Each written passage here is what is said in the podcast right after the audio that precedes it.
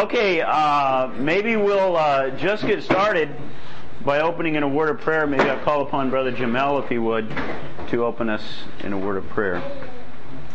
Our Heavenly God, Father, Lord, we thank you for uh, uh, the Red family for opening up their home so we can gather together, Lord, and, and open your word, Lord, and, and learn from it. Lord, we ask uh, your guidance, your blessings upon our brother here as he uh, Mm-hmm. takes upon this this this topic of, of future events, Lord, that uh, Mhm. you may guide him and lead him as he walks through these passages, Lord. I ask all these things in his precious name, amen.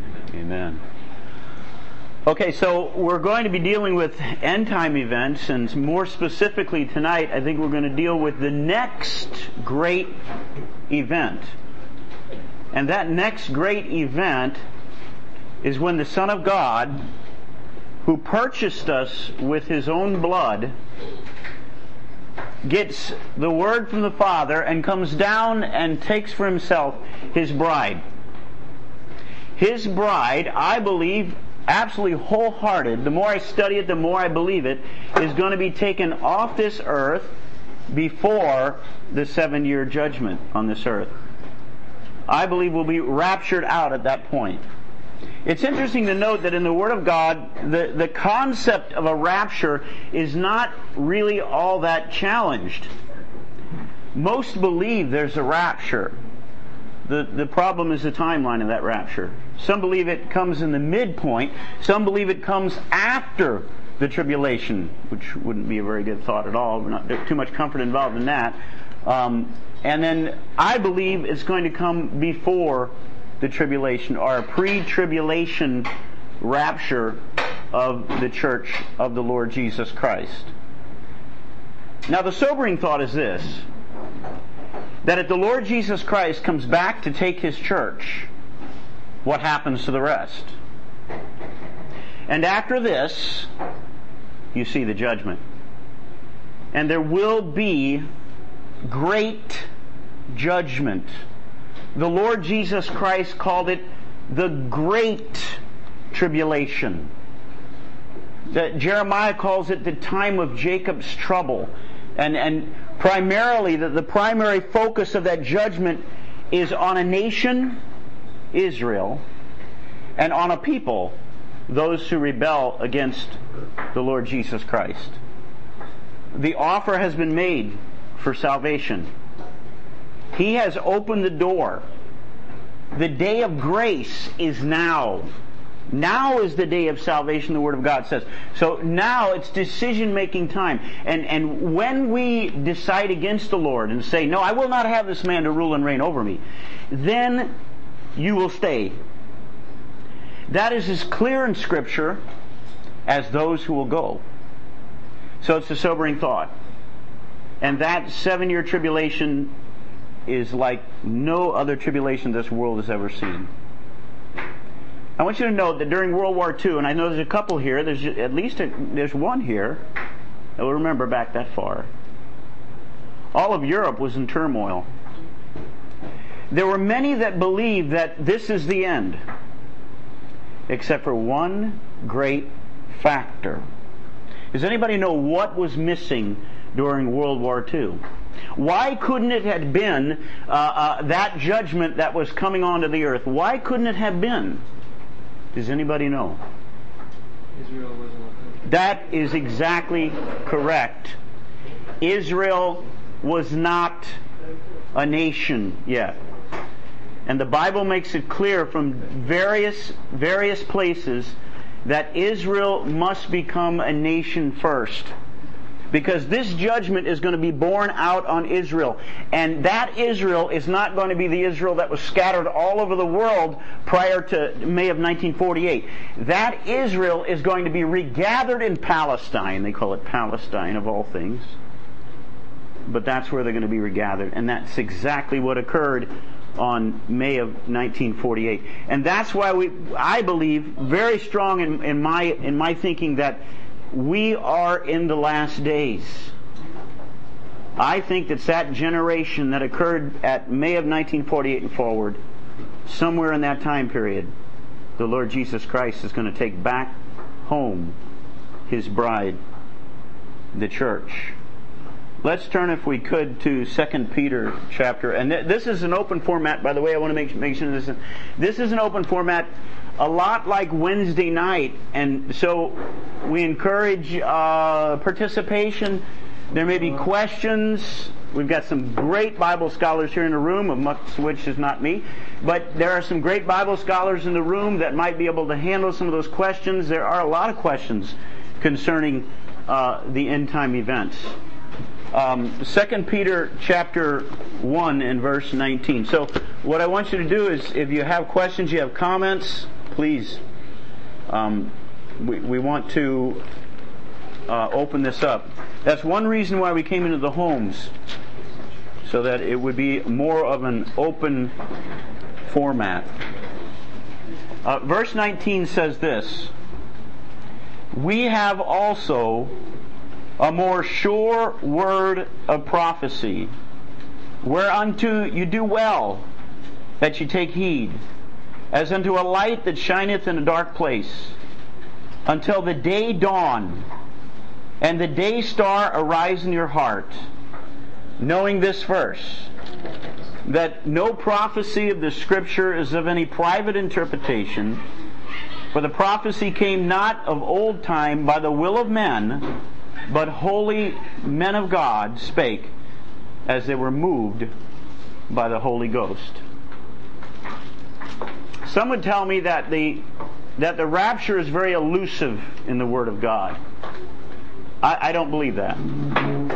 I think the rapture is soundly taught in the Word of God. Three primary passages that are taught as far as the the uh, rapture is concerned, and we'll deal with those three passages or refer to them as we go through.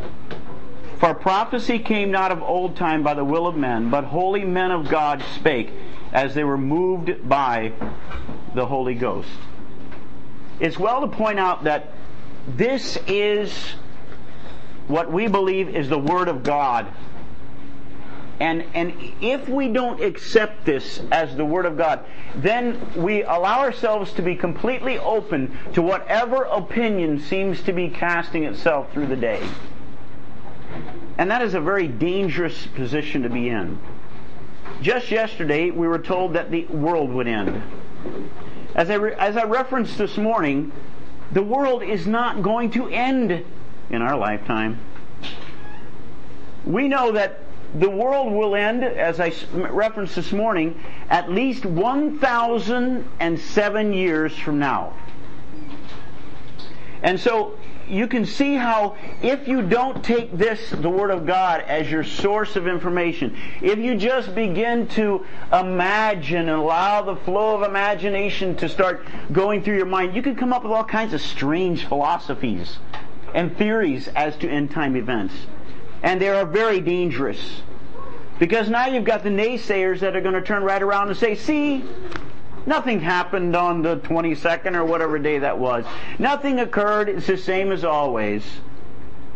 But we know that Peter addresses that, don't, don't we? And so we must adhere to the Word of God. As God spake, as they were moved by the Holy Spirit. And it says we have a more sure word of prophecy. We can know, we can know what's on the horizon. We don't know the exact timeline of that or when that's going to occur exactly as far as that rapture. I don't believe anyone knows that. But we can know what's going to occur in the big picture as far as the end times are concerned. First, there is a rapture.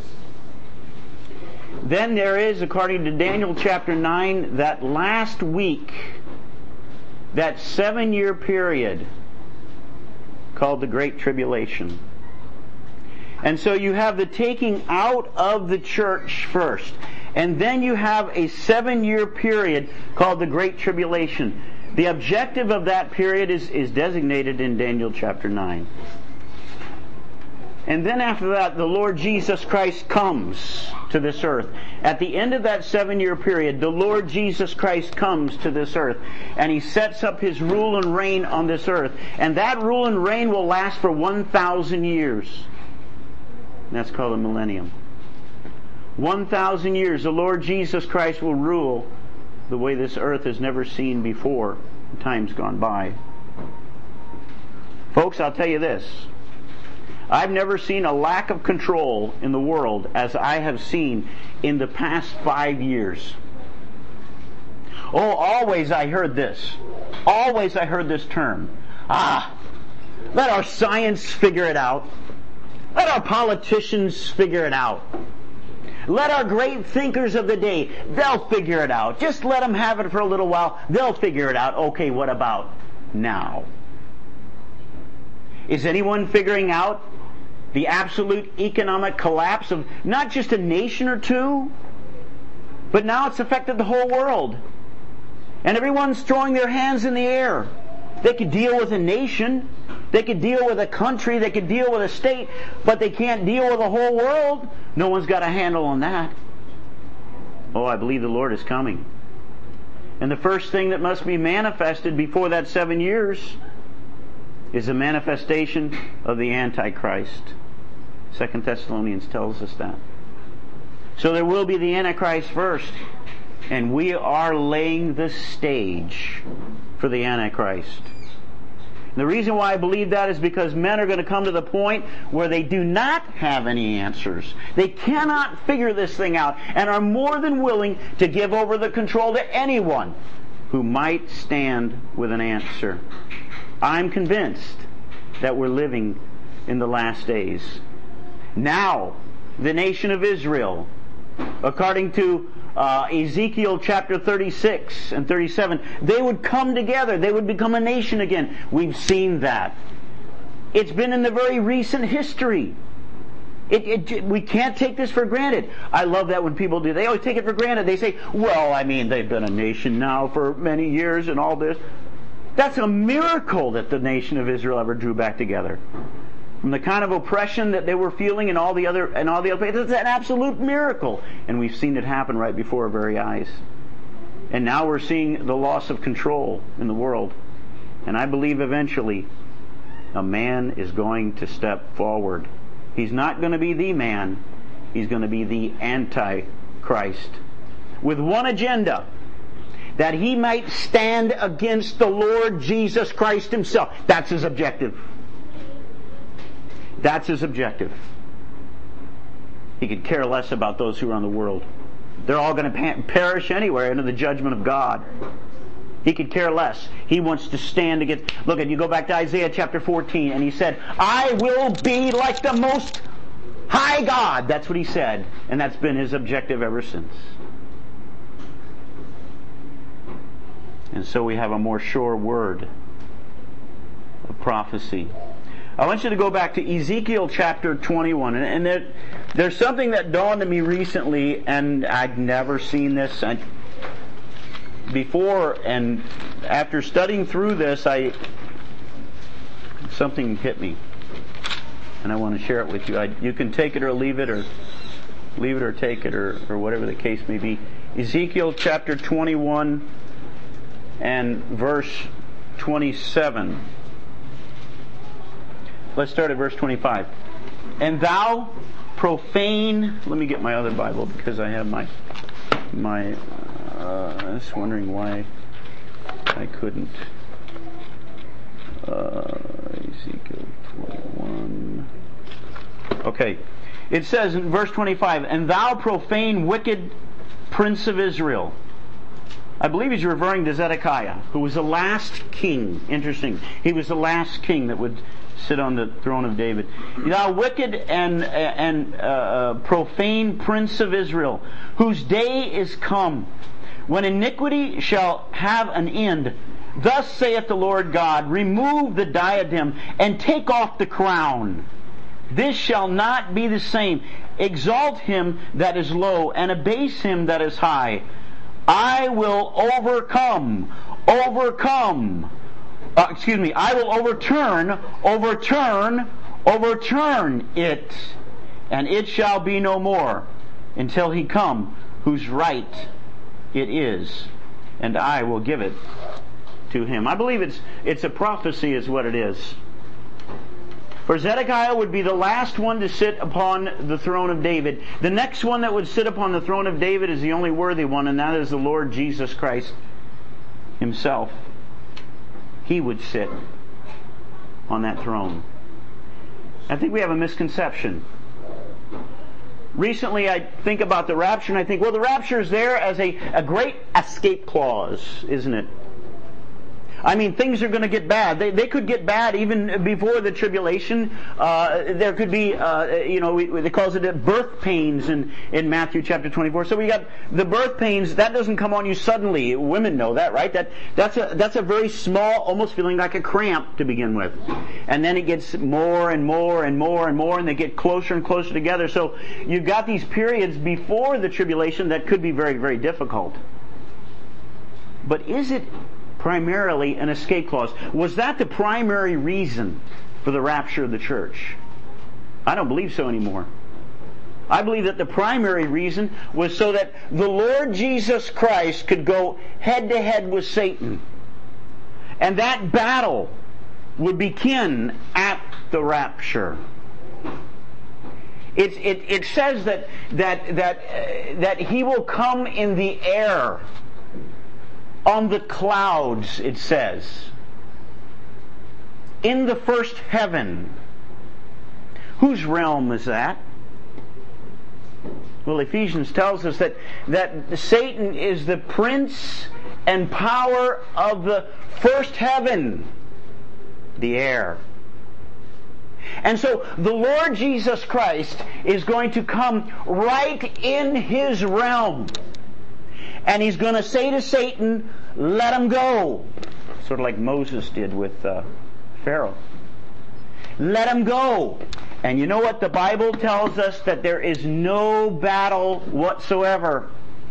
There is no word whatsoever from Satan. He simply release, releases his church and they're gone. Oh, you see, the Lord Jesus Christ is going to make a statement, right? He's going to make a statement to heaven and earth. I come to take the earth back. And I believe it starts at the rapture. That is the primary reason for the rapture. And you know what? If you study out the various aspects of the Word of God, you're going to find out that the primary reason for a lot of things ain't what you thought it was. You take marriage, for instance. What is the primary reason of marriage? Well, it's in order that we might have enjoyment on this earth and that we might understand a more deeper union with some human being. No. It's so that we might understand that, that there was uh, uh, the Son in heaven who came down and got a bride for himself. That's the primary focus. The secondary focus would then be the enjoyment we have as entering into this covenant is given by God. The same way with the rapture. The Lord was making a statement. Let me prove that. If you go over to 1 Corinthians chapter 15, and this is a familiar passage,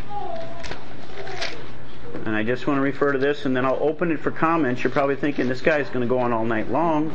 He seems to be very windy, but listen to these words. This, this is a proclamation from heaven. This, I believe, is a proclamation. It says in, in, verse number 55. Well, let's, let's read the whole thing from 52 on.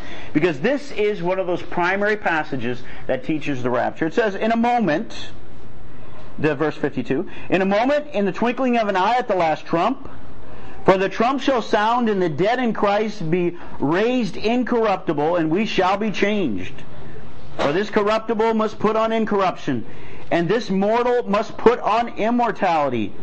So when this corruptible shall put on incorruption, and this mortal shall put on immortality, then shall be brought to pass the saying that is written, Death is swallowed up in victory. O death, where is thy sting? O grave, where is thy victory? Oh, you see the curse that, that, that was leveled against humanity because of their own disobedience in the garden God was out to defy. God was out to defy. He was going to snatch away without the aspect of death. The results of sin. Without the results of sin, he was going to say, in your face, Satan, I'm going to come in right underneath your nose and I'm going to take my bride home to me and they're not going to die before they go.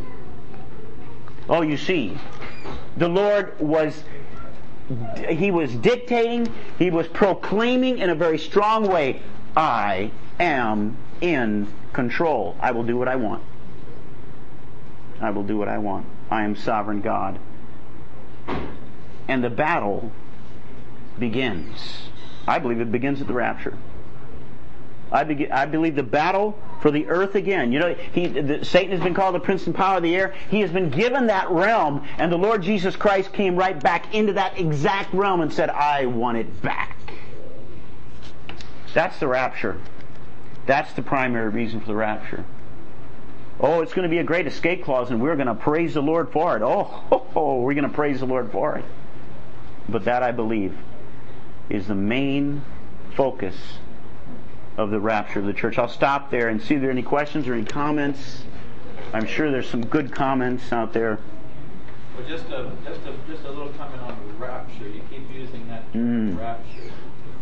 Uh, I guess most of us are aware that that word's not in the Bible. The English word, right, is not in the Bible. Mm-hmm. That I'm aware of. Uh, maybe some can point it out. But the uh, it comes, of course, from 1 Thessalonians chapter 4, where the Bible says, uh, We who are alive and remain shall be caught up yeah. uh, together to meet uh, with them in the clouds to meet the Lord in the air. That word caught up, some of us may have different translations, mm-hmm. but uh, it comes from, of course, the New Testament was given in Greek, harpazo, and it means to snatch away, to pluck the strings, to, to move. For instance, you can see how this word harpazo is used. This, there's several examples, but it's not always in reference to what we call the rapture, right? When Philip was in a, a certain place uh, uh, with the Ethiopian eunuch, it says that uh, after that was all over, after he baptized the, the, the, uh, the Ethiopian eunuch, it says the Spirit of the Lord caught away Philip. Mm. And the eunuch saw him no more. That's the word harpazo or rapture. So he snatched him away mm. and he went to another place immediately. And that's really what's going to happen as I as we understand it in the in what we refer to as mm. the rapture, a snatching away. Right? So uh, you were probably going to get to the passage, mm. But uh, in First Thessalonians four, but there is an, uh, uh, an order of events, right? When the Lord comes to snatch, like you say, his mm. bride away, the dead in Christ, those that have died, believers in Christ, will be uh, raised first, and then we which are alive and remain shall be caught up together with them in the clouds and meet the Lord in the air. And one more thing, the passage that you read in 1 uh, Corinthians 15, the entrance is the rapture, but the, the perhaps, well, obviously the inference is, but it's not really spelled out mm-hmm. there. That's more the resurrection. Mm-hmm. In other words, the dead in Christ rise uh, mm-hmm. in a moment, in the twinkling of an eye. It says, at the last trump, the trumpet shall sound, and the dead shall be raised incorruptible, we shall be changed. So mm-hmm. that's the emphasis there is not so much on this snatching away, but on the, the resurrection, right? Those that have died in Christ uh, their bodies are first, right? Mm. To rise, and it, uh, you know, it's just going to be a, a remarkable scene, right? I mean, you, you can't fully, uh, none of us, right, could fully imagine what it's going to be like, but um, it, has been well said that the uh, the first man, Adam, our first first human being, the first uh, uh, first father, if you will, he turned a garden, the Garden of Eden, into a graveyard, right? Mm. Because he sinned. And sin, by sin came death. So everyone after Adam was put into, because of sin, there, there's death. There has to be a graveyard. But the Bible calls the Lord Jesus in that same chapter, 1 Corinthians 15, the second man, the mm. last Adam. So he turned a graveyard into a garden. Mm. And what that means is all the graveyards around the world, are one day all those bodies that have died in Christ are going to be raised mm. incorruptible. Doesn't matter if they've rotted for the past 2,000 years, right, the Bible says that he's going, you just read it, incorruptible must put on incorruption, mm. this mortal must put on immortality. So the wonderful thing about the rapture is he's going to snatch away his own, we shall be changed. Mm. Amen. Mm. Mm.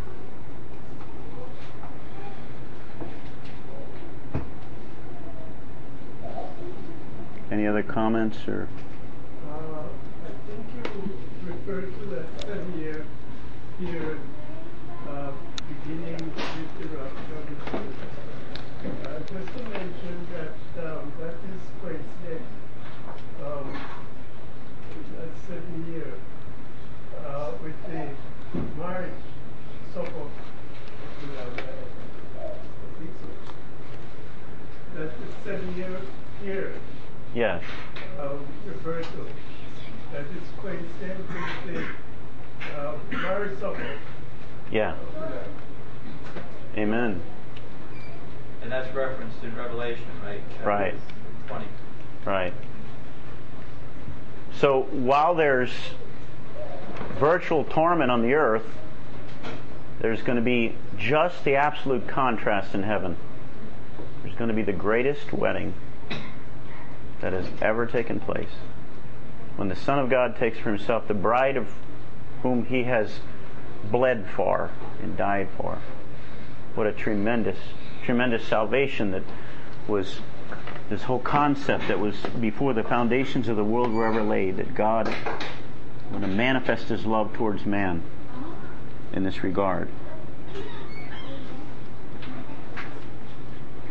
Translated, snatched, raptured, it can all be translated uh, the, the, same way. And, and it's not a it's not a brand new concept with God. It's it's interesting that back in Genesis chapter five, we we have there and uh, known to everyone, probably or most people here, we have another time when when the Lord Jesus Christ in, in the very face of Satan, cheated death. Uh, Genesis chapter 5 and verse 22. And it says this, And Enoch lived sixty and five years and begat Methuselah. And Enoch walked with God after he begat Methuselah 300 years and begat sons and daughters and all the days of Enoch were 365 years, and Enoch walked with God, and he was not, for God took him. Again, I believe that, that God, in, in, in the realms of Enoch, was showing his absolute sovereign control. That there was a law written, yes, with sin, it's, it's outcome is death. But God was basically saying by this and eh, by this action that He performed as far as Enoch and taking him off this earth without death, was basically saying, I am in sovereign control. I will do exactly what I want, when I want, and how I want, and no one will control me. And so he deigned to snatch Enoch off this earth. He did it with Elijah as well. And the Lord Jesus Christ is uh, uh, the same was taken off this earth without dying. And so we have illustrations of rapture. A snatching away, basically, would be the, the, the better uh, translation. That they were snatched away from this earth. Now, I want you to notice something um, over in uh, Jude. Jude 14, because I think there's something here that, that we, we don't want to miss. Jude. Which chapter? Yeah, I'm sorry. Jude 14 and 15. Jude verse 14 and 15. Now, um, where Jude got this information. The only thing I can say, uh, for, from my standpoint, is I believe Jude got this from the Holy Spirit of God. And, and this is what it says. This is most enlightening to me when it comes to Enoch. It says, And Enoch also, the seventh from Adam, prophesied of these things, saying, Behold, the Lord cometh with ten thousand of his saints to execute judgment upon all and to convince all that are ungodly among them of all their ungodly deeds which they have ungodly committed and of all their hard speeches which ungodly sinners have spoken against him. Now I want you to, I want you to notice something because this is something that dawned on me very very recently. And that is that that that Enoch walked with God. Now, if I chose to be with someone, I'm, I'm with my wife more than I am with anyone else in this. There's, there's no question about that. So, I know things about my wife and she knows things about me. There's an intimacy there. And when you, when you spend a lot of time together, intimate time together, you're apt to learn some of these things that, that maybe everyone else after hearing would be totally confused. This is what it says. And Enoch, also the seventh from Adam, prophesied of these sayings. Behold, the Lord cometh with 10,000 of his saints. Now, th- this is well before the, the, the Revelator uh, wrote the book, John. I mean, uh, where did he get this? We know that that's exactly what happens we know that the, the, Lord Jesus Christ is going to come and, and his garments are going to be spotted with blood, the, the redemption blood, and behind him is going to be all the saints, and they're going to rule and reign with the Lord Jesus Christ. But where on, on earth did Enoch get this? Well, he communed with the Lord Jesus Christ. Let, let me tell you something. If, if we choose to take a 15 minute slot in the morning and we say, well, you know what I'm going to do? I'm going to read one chapter a day. Well, bless your heart. That's good. It certainly is better than nothing. But, but that's what I'm going to do. So for 15 minutes, I'm going to sit down and I'm going to get through this chapter, and half the time you read it through completely, and then you say, What in the world did I read? Have you ever done that? Maybe I'm the only one? What in the world was that? I, I got to go back and read it again. So, so what, what, what God is saying is, listen, I can't reveal anything to you. I, I can't tell you anything. You're not here long enough. So you're here and then you're gone. Boom, you take the day and you're off running around your day. And every, how about prayer? We didn't. I'm, I'm guilty of this, man. it, it, it says pray without ceasing. Listen, if your communication and your communion with God is of such an intimate nature, well then God has the opportunity to reveal awesome things to you. You say, well then you can go beyond the scripture. No, He'll reveal things about the scripture. He'll unfold the scripture to us because we have the completed word of God here. And so things will be unfolded to us. But if we don't spend time enough if we're just, oh, there's my 15 minutes, I'm gone, put my Bible away, off to work, and, and, and then you just forget about God completely, is God going to say then that, well, I, I, listen, stop for a minute, I want to tell you something? No. You're moving too fast. I can't catch up with you. Keep moving. Keep moving. But Enoch, it says, walked with God. That term means that he spent the majority of his time was in communion with the, you know what I think? I think possibly there wasn't a whole lot of fellowship at that time. And so he found that it was best just to commune with God, and, and that's exactly what he did. Why after the birth of Methuselah? I don't know. Something about that birth, but then for 300 years after that birth, he walked with God. How can we do this? You say, well, I have to work. I, I have to, I have to do this. I, I, I have to be occupied. You can be occupied and be occupied at the same time. I'm convinced of that. We can walk with God. And then God begins to unveil to us. He begins to reveal to us. Take John the Revelator. Well, he was cast away in a prison. So there wasn't a whole lot of fellowship there, I suppose. And so he began, I'm convinced, to fellowship with God in an intimate way that was so deep, so strong, and then God said, okay, let's talk. You know, I'm convinced that we can go through our whole life and God will never say the words to you. Let's talk. Let's talk.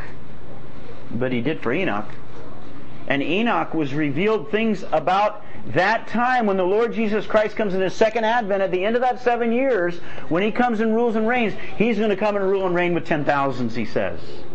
How he saw that, I don't know. But I believe it was revealed to him by his intimate walk um, with the Lord Jesus Christ. Are there any questions, comments?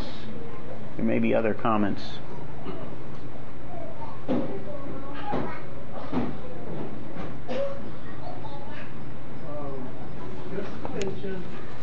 uh, at the end of the sentence,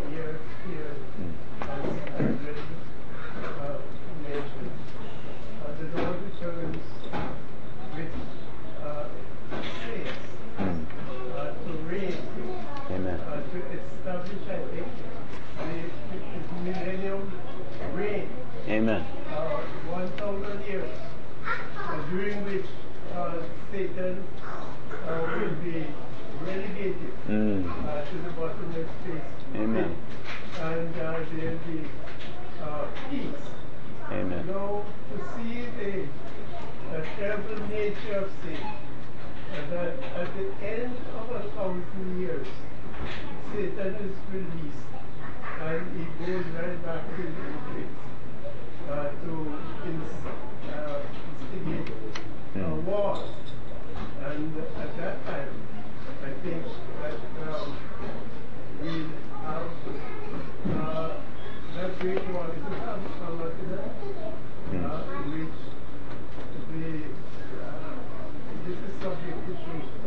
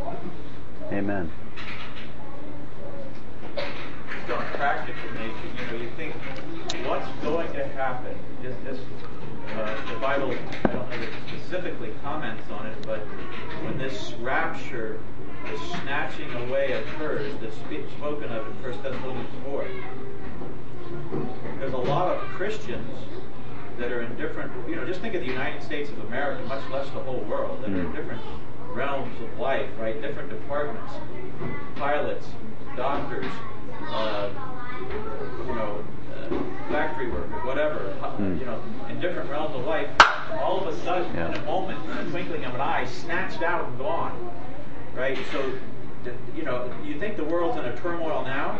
Ooh.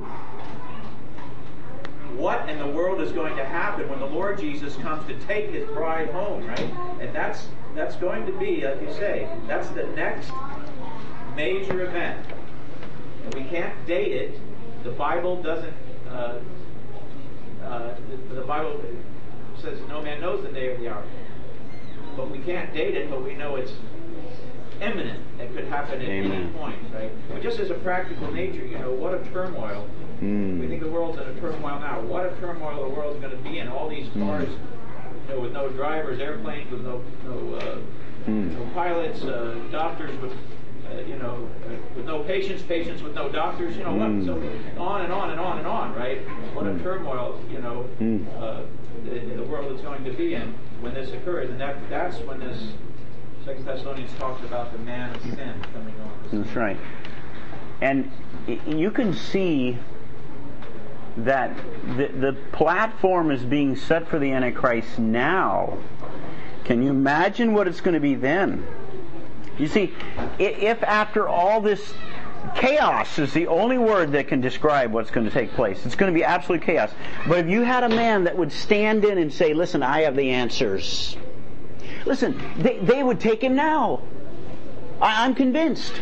There's world leaders. If someone came in right now and had the answers to the economic complete bust of the world right now, they would take him now.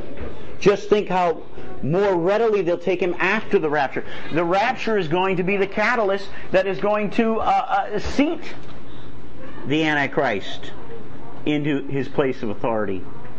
The covenant is going to be signed with Israel. And we'll get into that maybe in days to come and, and all that transpires after that point. Uh, but you can see that, that we're staring right down that barrel right now. Israel is in place. There's no question about that. I was told this morning by Brother Wainwright something that I had heard speculated about since since 1981, and that is that there has got to be something that the world is going to want to come against Israel. It's speculated that there'll be oil found in Israel. Now there's oil found in Iraq, Kuwait, Iran, all around Israel is oil. And, and it was always said that, that it's, it's, it's got to be that there's got to be oil in Israel. Well, just this past week, apparently, due to some new technique. They found some pretty major oil in Israel. Now, what would drive Russia down? Well, now there'd be. That was always, that was told me by Rob Lindstedt back in 1981. There was no oil in Israel, and he admitted to it. But he said, you know what? There will be. I don't know how he could be that confident, but he was absolutely confident. And just this past week now, they found some pretty major oil in Israel. So how close are we? How close are we? The animosity is building against this nation. And we are standing on the precipice. Are you, are, are, are we ready? That, that's the question. You know, we, we expend all this energy trying to determine the date. Why worry about the date? Get ready. Because because in, in 2 Corinthians chapter 5 says that we're going to all stand before the judgment seat of Christ and we're going to give an account. We're going to have to give an account. We're going to have to lay it out before the great judge. Oh, don't don't waste your time worrying about dates and, and, and seasons and, and, and man, do like Enoch did.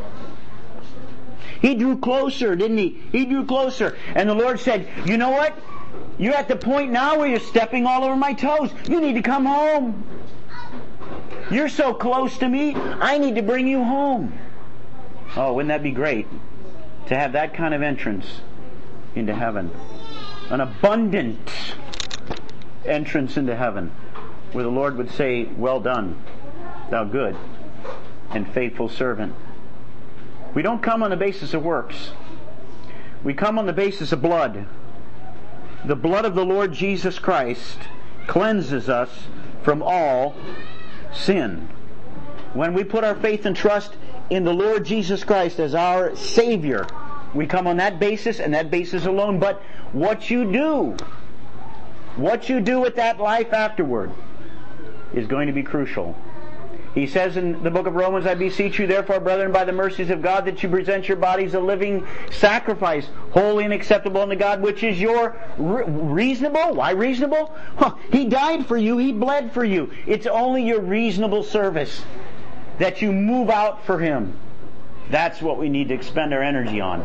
Not worrying about the date or the time, but be ready. But we know that it is an imminent return when the Lord Jesus Christ comes to this earth. We're kept from the hour, and the hour is about gone. it is 6.54 already. So I'm just going to start on this, and we'll see uh, how far we get. But 1 Thessalonians chapter 1 and verse uh, 9 and 10, and these are crucial verses because they, they just amplify exactly what I was just saying. 1 Thessalonians chapter 1 and verse 9 and 10. Yes, it says this. For they themselves show us what manner of entering in we had unto you and how you turn to God from idols to serve the living and true God, and to wait for his Son from heaven, whom he raised from the dead, even Jesus, which delivers us from the wrath to come. Now, this word wrath is interesting. Never in the scripture has the word wrath ever been equated to the children of God.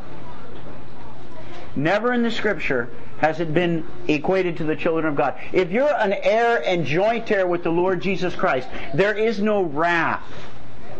The, the, the, the wrath of God, and I have to look it up here. I think I had it in this. Yes. The wrath of God, the, the Greek word wrath is the hot anger of God. And, and this scripture basically says that that kind of hot anger is not your portion. You're not going to be subjected to the hot anger of God. 1 Thessalonians 5 verse 9. Go there real quickly. It's right across the way there. It says, For God hath not appointed us to wrath, but to obtain salvation by our Lord Jesus Christ.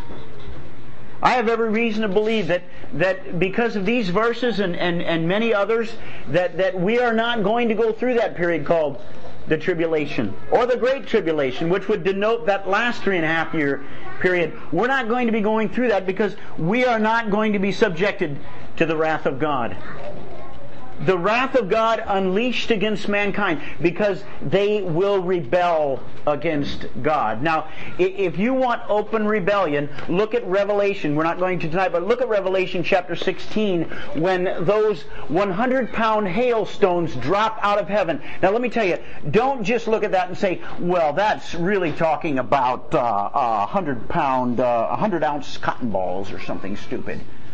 When it says 100 pound hailstones, I think it means 100 pound hailstones. Let me tell you, God can do anything God wants to do. Let me tell you, He's already dropped hailstones this size out of heaven. If He wants to make them 100 pounds, He'll make them 100 pounds. But what is stunning to me is the response of the rebels on earth. When it says in the Bible, they shake their fist and they curse God. In other words, it isn't a matter of wondering where this judgment uh, finds its origin. They're not wondering where it finds. They know it's God. They know it's God. And they shake their fist in defiance and rebellion against God. Those are the people at the end of that seven year period that are going to be cast into the abyss. Those ones who stand in absolute defiance against God and the Son of God, they're, they're going to be cast into the abyss. That's what the wrath is all about. That's why God takes wrath on a nation, Israel. That's why God takes wrath on those of the Gentile nation, because they are rebelling against God. And when any human being on earth says, you know what, I, I hear the gospel, I, I, I know what it says, I've heard it quite a number of times, and you know, Jesus Christ died for my sins and all that stuff, and they don't drop from here to here, what they're in essence saying is they're saying, no, Oh, God. That, that's what you're, sorry. You can say, well, no, no, I'm not saying that. What I'm saying is, oh, maybe a little later. Well, I, I got to get things settled up. I, I, got plenty to do, and I got much on my plate, and, and, and maybe there's time for that later, but not right now. No, what you're saying is no God. You might as well be those in Revelation chapter 16 who were shaking their fist at God in defiance against Him. Just as rebellious and that's why the wrath of God is going to pour out for seven years on the, especially that last three and a half years and those vile judgments. Though the wrath of God is going to be poured out on this earth, and those things are not just to be taken unliterally, they're to be taken very literally. Those are absolute judgments upon this earth. What's going to transpire then? For God hath not appointed us to wrath, but to obtain salvation by our Lord Jesus Christ. So I, I, don't believe that we're going to be going through the tribulation. Uh, I, I, have every reason to believe that there is there is no possible way that we are going to be going through uh, the revelation, uh, the uh, the uh, the tribulation. Um, anybody have any comments from there? And I'll go to one more passage after this, but we'll look for comments.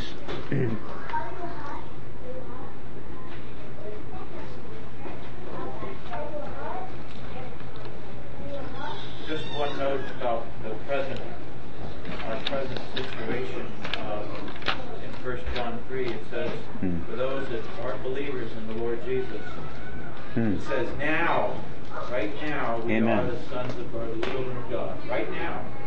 And it does not yet appear what we shall be. Right? But we know that when he shall appear, we shall be like him, for we shall see him as he is. And everyone that Hmm. hath this hope in him purifies himself even as he is pure. So there's a present aspect, right? We know that right now, if you're a believer in the Lord Jesus, we are the children of God. That much we know. Amen. But what we don't know is, you know, it does not yet appear what we shall be. We don't know. We, we, we have a glimpse in, in Scripture. We'll be, have bodies like this glorious body. We shall be changed, Mm. uh, incorruptible, put on, uh, uh, uh, immortal, put on immortality, and so forth. And it doth not yet appear what we shall be, but this we know, we know that when he shall appear, we shall be like him. Sometimes, you know, we, we say, well, how, how, how, how is things going to change, you know, when we're, we're there in, in glory? What, what, isn't it going to be much of the same as it is here? No. We shall be like him. That is morally Hmm. free uh, uh, from sin. He, here is the Holy One who knew no sin, separate from sin, right? And, and it says, the Bible says, we shall be like Him. Amen. We're going to be caught up into a heavenly realm and to, to be like the Savior, Hmm. leaving behind this cesspool of sin, right? Yeah. We shall be like Him, for we shall see Him as He is. It's almost as if you know, this there's a Bible. The Bible talks about the instant transformation, but we shall see him as he is. And what a you know, the Bible says no man can look on him and live, but we're going to Mm. be changed in a moment, right? In a twinkling of an eye, because we shall be like him. And the last thing is, everyone who has this hope in him, this this hope, this assurance in him, That's right. purifies himself. Amen. If we know, if I know that my Savior is coming to get me soon, tonight may be the night, I'm going to put into practice what you said there. I'm going to put into practice not just a cursory glance at the Scripture. I'm going to walk with God like, like Enoch. I'm going to make it my portion to, to have a daily interaction, a daily Mm. fellowship, of cultivating this relationship with my Savior, right? That's what I believe is part in part what the Bible talks about purifying himself, purifying himself. Because if I truly believe that the Lord Jesus is coming, it's not just a, a future event, it's a present Mm. reality that's going to change my everyday life. The way I function with my coworkers, the way I function with my family, the way I function with my neighbors, with my children, and so on. Mm. That's going to change everything about me if I really believe that I'm going to stand before the Lord and give an account for the things done in this body. Hmm.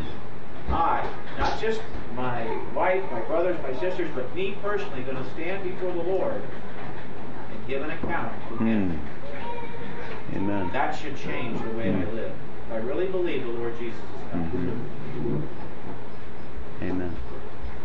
In verse 28 of uh, chapter 2, just before that, uh, we're told, And now, little children, abide in him, that when he shall appear, we may have confidence Amen. and not be ashamed for him that Mm. is coming. Hmm. We're walking, we're abiding in him. Uh, we won't be ashamed of his coming, and we'll be purifying. Amen. It seems that most scriptures in the uh, in the Bible that talk about the imminent return of the Lord when He comes and takes His church, it is always followed by actions on your part to be ready. Always actions on your part to be ready. Um, Titus chapter. We can't stop without this one because this is really a, a, tremendous portion. And and we really didn't get to you know John chapter 14. Let not your heart be troubled, and and that is also referring to the time when the Lord Jesus Christ would take us out before that wrath. Why, why doesn't our heart trouble? It, it shouldn't trouble. We're not going to be here. We're going to be gone. So um, that's another portion. And then, of course, 1 Thessalonians chapter uh, 4, uh, and then 1 Corinthians chapter 15. Those are the major key portions when it comes to the rapture of the church. But listen to this, what it says. It says, um, this is Titus chapter 2 and starting at verse number 11. It says, For the grace of God that bringeth salvation hath appeared to all men, teaching us that denying ungodliness and worldly lusts, we should live soberly, righteously, and godly in this present world, looking for that blessed hope and the glorious appearing of the great God and our Savior, Jesus Christ. I believe that's referring to the rapture. And, and the word hope wasn't big enough.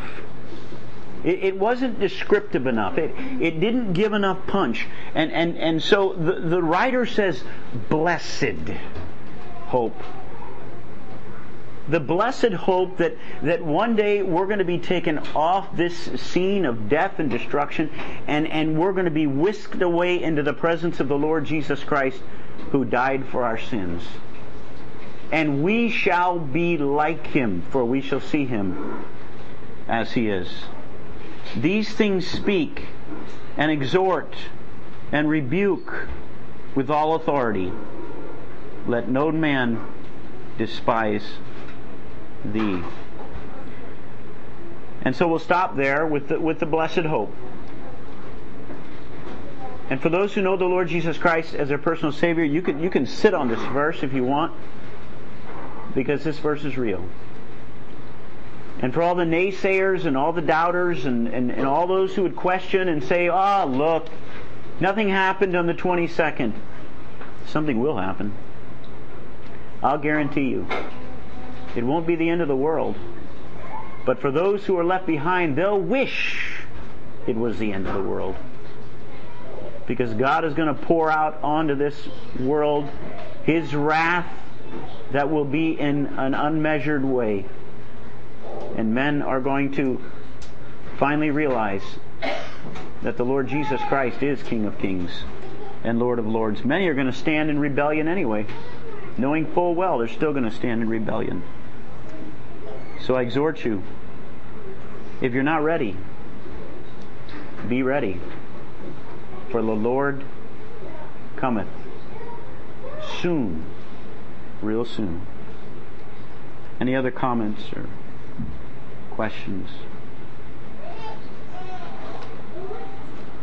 Just one last note, probably on, on you know, just just take for a practical example. If the Lord Jesus were to come tonight, right? Uh, probably, I, I, believe, most every person in this room would be would disappear would be. Mm. what happens on the world? What happens in the world after that? Right? Mm. We, touched a little bit about it. Mm. Immediately after, we talked about, you know, the, this man of sin, this mm. Antichrist, setting up. The world's going to look for him. The world wants a man who is like the beast. Revelation says they're going to clamor after him. But what's going to happen to individuals that have heard this message of the gospel? Mm. Now, we here in the United States, we're, we're, we're, we're blessed. We have an abundant opportunity to hear the, the Word of God. But what's going to happen to people, right, in general? Well, it says in 2 Thessalonians chapter 2 that when this man of sin is revealed, the wicked one, whom the Lord will consume with the breath of his mouth and so forth, uh, he's going to show wonders, signs, and lying wonders with all the deceitfulness of unrighteousness in them that perish, because they receive not the love of the truth that they might be saved. In other words, there are people that are living right now, mm. and if the Lord were to come tonight, what's going to happen to them if they did not receive this message, the love of the truth. That means they heard it, they knew it, but did not receive the love of the truth that they might be saved. What's God going to do? God's going to send them strong delusion that they should believe a lie, that they all might be damned who believed not the truth but had pleasure in unrighteousness. So practically speaking, those that are left behind at the return, at the rapture of the Lord Jesus, those that are left behind that do not know the Savior but heard the gospel and refused it, it says they did not receive the love of the truth that they might be saved. God will send them strong delusion that they should believe a lie. They're just going to jump on the bandwagon of everyone else and follow after this man of sin, right? Mm-hmm. But that they might be damned who believed not the truth. So the, the, the, the, the urgency is for those that live now to take God seriously. Amen to take God seriously. You know, I just can't slough it off, right? God is, has declared, has told us ahead of time. That's the wonderful thing about the Word of God. You go to any other holy book, and I don't believe any other holy book, Quran, Book of Mormon, any of these other books have prophecy. You started out with hmm. prophecy, a more sure word of prophecy. God's Word tells us what's coming. He, you know, in, in, in so many cases, He tells us ahead of time what's to come. And He's telling us in our lifetime that the Lord Jesus could come back tonight. And they that are left behind, they did not receive the love of the truth. God's going to send them mm-hmm. a strong delusion that they should believe a lie. So it's better to take God seriously now and believe the truth then. Amen. Uh, they will. I had a student at school who came to me and said that, well, if if I see these things and I come to class and you're not here, then I'll believe. And I went to Second, uh, Second Thessalonians and I, I read for him those exact verses. You won't believe. You've been given your chance. You've had the light. You've rejected the light, and therefore you're going to end up walking in darkness. So that that is that is a sobering passage. A sobering passage. Don't wait. Place yourself under the hands of the Lord Jesus Christ. Be a child of the living God, and there's no wrath for you. There's no wrath for you. I don't know if anybody's read some years ago there was that series out Left Behind. Yes. Right? Very, very compelling books, right? I could hardly put them down. Only only problem I think I personally had with them it sort of implied that there's a second chance, right? Mm. People come to faith in Christ. Now, again, God knows the heart of each individual right? There, there are going to be those that, that heard the gospel, but they, they didn't outright reject it. Okay? I don't know who they are. Mm. The Lord knows. But those that have rejected the gospel are going or won't have a second chance, right? There'll be no second. That series sort of implied that, that that's mm. going to take place. But I, you'd have you'd be hard up to prove that from the Word of right. God. Right. But there are going to be many saved. There's there no question about that. Many saved, a multitude, right? Uh, Revelation chapter seven. Yeah. So, uh, but but and and we we may get into that. I see.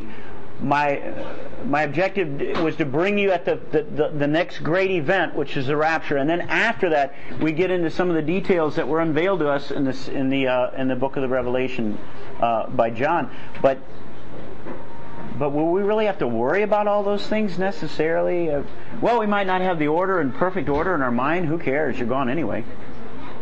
You're gone anyway. You're in the presence of the Lord Jesus Christ while this is all taking place, and and so, uh, but but but most interesting, most interesting, and a, a, great revelation of the power and sovereignty of God as you read through the the revelation and what's going to occur there. So, we may get into that. Eh, eh, you know, we may uh, do this again. I don't know what we're going to do. So we'll see what. Uh, what occurs there. Um, can I share just one more thing? Ash, this this just blew me away recently, and I know, I know, but we did get a late start, didn't we? Yes, we did. Okay, we got a late start, so we can do this. In in Revelation chapter um, number three and verse ten, it says, "Because thou hast kept the word of my patience, I also will keep thee from the hour of temptation." I also will keep thee from the hour of temptation. He's talking to the, the church at Philadelphia. Now, there, there is no church at Philadelphia anymore, so he's talking to the church, right? He's talking to that faithful church. There was very little problems in Philadelphia. So he said, uh, uh, Because thou hast kept the word of my patience, I will keep, I will keep thee from the hour of temptation. Listen, I, I, think that's that is sound proof that that we're not going to be in that particular time. Uh, another great sound proof is is listen to what it says seven times in chapter one through three of Revelation. It says, "He that hath an ear, let him hear what the Spirit saith unto the churches." Seven times after each one of the church, it says this thing over and over and over and over again. And then it comes to the fourth chapter. And the fourth chapter of the book of Revelation says this in its beginnings. It says, After this I looked and behold, the door was open in heaven. I think that's the rapture. I am fully convinced that what we have here is a complete unveiling of, of, of our period of time during the church age, all the way through to the rapture, all the way through the seven year, all the way into the millennium. I think the whole thing's laid out in the Revelation. And I think chapter 4, verse 1 is the rapture. John is taken up into heaven, and now he starts viewing it from the heaven, looking down on it. But notice this term, he that hath an ear, let him hear what the Spirit saith unto the churches. I challenge you to find that exact term after chapter 4. All the way into chapter 18. For from the chapter 4 to 18, you will not find the church. No church. No reference to the church. Why no church? Because it's gone. It's absolutely gone. As, as, as God unveils to us through the Spirit of God to John the various aspects of this tribulation period, I believe the church is gone. They're absolutely off the scene. In chapter 13, I believe, and I gotta find it here. And, and, and verse number 9, it says, And any man that hath an ear, let him hear. What's missing?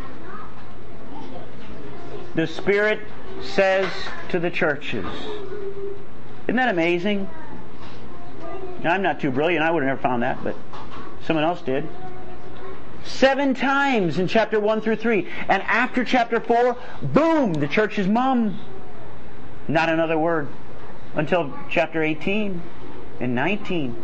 You see it reoccurring. But that term, he that hath an ear, let him hear what the Spirit of, the, the, of God says to the churches. You won't find it. You won't find it. I think it's further evidence that we will not be here when the wrath of God is poured out on this earth. Maybe we need to just close in a word of prayer. Our God and our Heavenly Father, we give you thanks that you are sovereignly in control. And that that one who is given a name which is above every name, that at the name of Jesus every knee shall bow and every tongue shall confess that he is Lord to the glory of God the Father, that one will be exalted. The fullness, it says, of him that filleth all in all. Our Father, we give you thanks that we can worship and we can adore and we can praise the Lord Jesus Christ. Worthy is the Lamb that was slain. Our Father, it's, it's all about Him, not all about us. It's all about Him and His exaltation and His conquest over the enemy. That dragon and His nemesis, the, the Antichrist. It's all about the Lord Jesus Christ making conquest over them. For they too shall fall at his feet. We pray, our Father, that we, by our very lives, would fall at his feet. We give you thanks for the salvation that is so full and free through his name, our Lord and Savior Jesus Christ. Amen.